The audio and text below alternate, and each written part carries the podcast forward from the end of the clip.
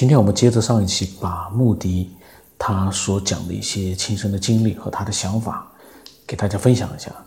那么他说呢，他说他那一年是挺有收获的，就是他能够肯定他所遭遇的这些事的普遍性，而不是特例。他说，二零一八年他又去了许昌两次，看望老师，他们那边呢有他们参加助念现场的真实录像，长达四五个小时。关于几十个死者他们的往生录像，他看了一遍，但是没有拷贝。然后呢，他说去年的培训班因为封建迷信被许昌政府投诉，凡是相关的言论和视频予以取缔，所以呢，他不能复制，而且呢，小册子也不能再发了。他说是一件很遗憾的事情。他说不过万幸哦。他在网上购买到了相关的光盘，那个里面啊有关于往生的相关具体记录和视频，更有甚者，呃，真的竟有一位老妈妈，在她离世前一个星期就通知她的亲妹妹，去陪着她，并且告知她哪一天，具体的哪一个时辰会离开人世间，而他的妹妹呢，则是在现场带去了摄像机。从他妹妹，从他姐姐啊离世的倒计时五天开始拍摄，直到他去世。他说这个真是不可想象。他说，所以呢，现在的他不能做任何结论，只是觉得世间我们所谓的真实生活应该加上引号。但是渴望打开的新的大门，也许就在我们眼前。由于我们的眼是用来看，而耳朵。是用来听的这样的一个逻辑惯性之下呢，对我们永远，他说，那个新开新的大门，对我们可能永远关闭了。我跟他讲，我当时我也跟他回了一句，我说，我说那也未必吧，我说你对这些事情啊，有没有什么更多的一些思索呢？然后呢，目的啊，他就把他的一些思呃思索和他当时的一些感觉跟我描述了一下。他说，他清楚的记得那一次助念的感觉。当有点惧怕的心归于平静时，他真的有一种仿佛就是死者的亲近感，以至于呢后期呢，他竟然跪在那里笑了起来。事后，老师呢也和他说哦，他们助念有的时候三天三夜才能送走亡者，而他说，而你们助念一个多小时就圆满结束了。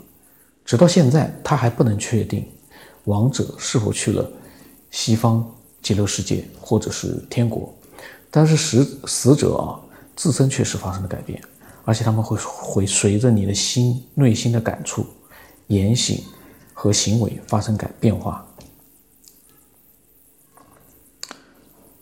然后呢，他呢，他说他有几点，经过这件事之后呢，他有几点反思，他的一些想法。他说呢。嗯，拿出来跟我分享。他说：“第一个哦，死去的人仍然是有意识的，他们能够感知，并对此做出反应。这个是有点可怕了。这个呢，确实是匪夷所思。我个人呢，不太清楚他说的这到底是有没有可能性啊。说第二个，人们在平心平气和的状态之下呢，会更有。”感同身受的意识能量，而且这股意识能量如果是善的，他说或者是恶的，那就不会产生不可想象的改造力或者是破坏力。他说这个呢，可以用治疗驼背大爷的驼背来解释，也是那次助念的时候啊，他亲眼看到的。他说下一次呢，有时间再详谈这个。治疗驼背大爷的这样的一个事情啊，他说第三个，如果死者真的在往生之后有意识，那肯定他就去了我们一般人觉察不到的空间里面、时空里面。他说，那这个时空真的是所谓的西方极乐世界吗？他说，如果是，他们在不同于我们的时空当中，还能与我们交流沟通。那是否有这样一种可能性？那就是无论在多少维的时空，它们其实都是重叠在一起的。这个是穆迪的一个思索啊，非常的有意思，因为他根据他的亲身经历的这样的一件事情，他得到了他自己的一些想法。然后他说呢，谢谢九天老师的聆聆听，他会继续学习音频，去学习和成长。嗯，然后呢，他再次感恩，嗯。我们提供的这样的一个交流平台，他会继续探求下去。这个呢是他二月十三号的时候，都已经过去了九个月了。那么在这段时间里面呢，我录了很多其他人的分享，但是穆迪的分享呢，我一直没有录。嗯，然后呢，他呢又又补充了一下，他说，他说接着把第三条补充完整。他说第四个啊，不同时空是可以突破的。我们只是缺少突破彼此阻隔的钥匙。说如果说死去的人有意识，生者和死者在心平气和之下可以沟通交流，那么突破时空的钥匙岂不是已经有了两把？就是一把叫静心，一把叫做死亡。然后当时我就问了他，第二天啊，我才回他，我问了他一个问题，我说。你有没有想过，另一个时空是什么样的？你提到的不同时空，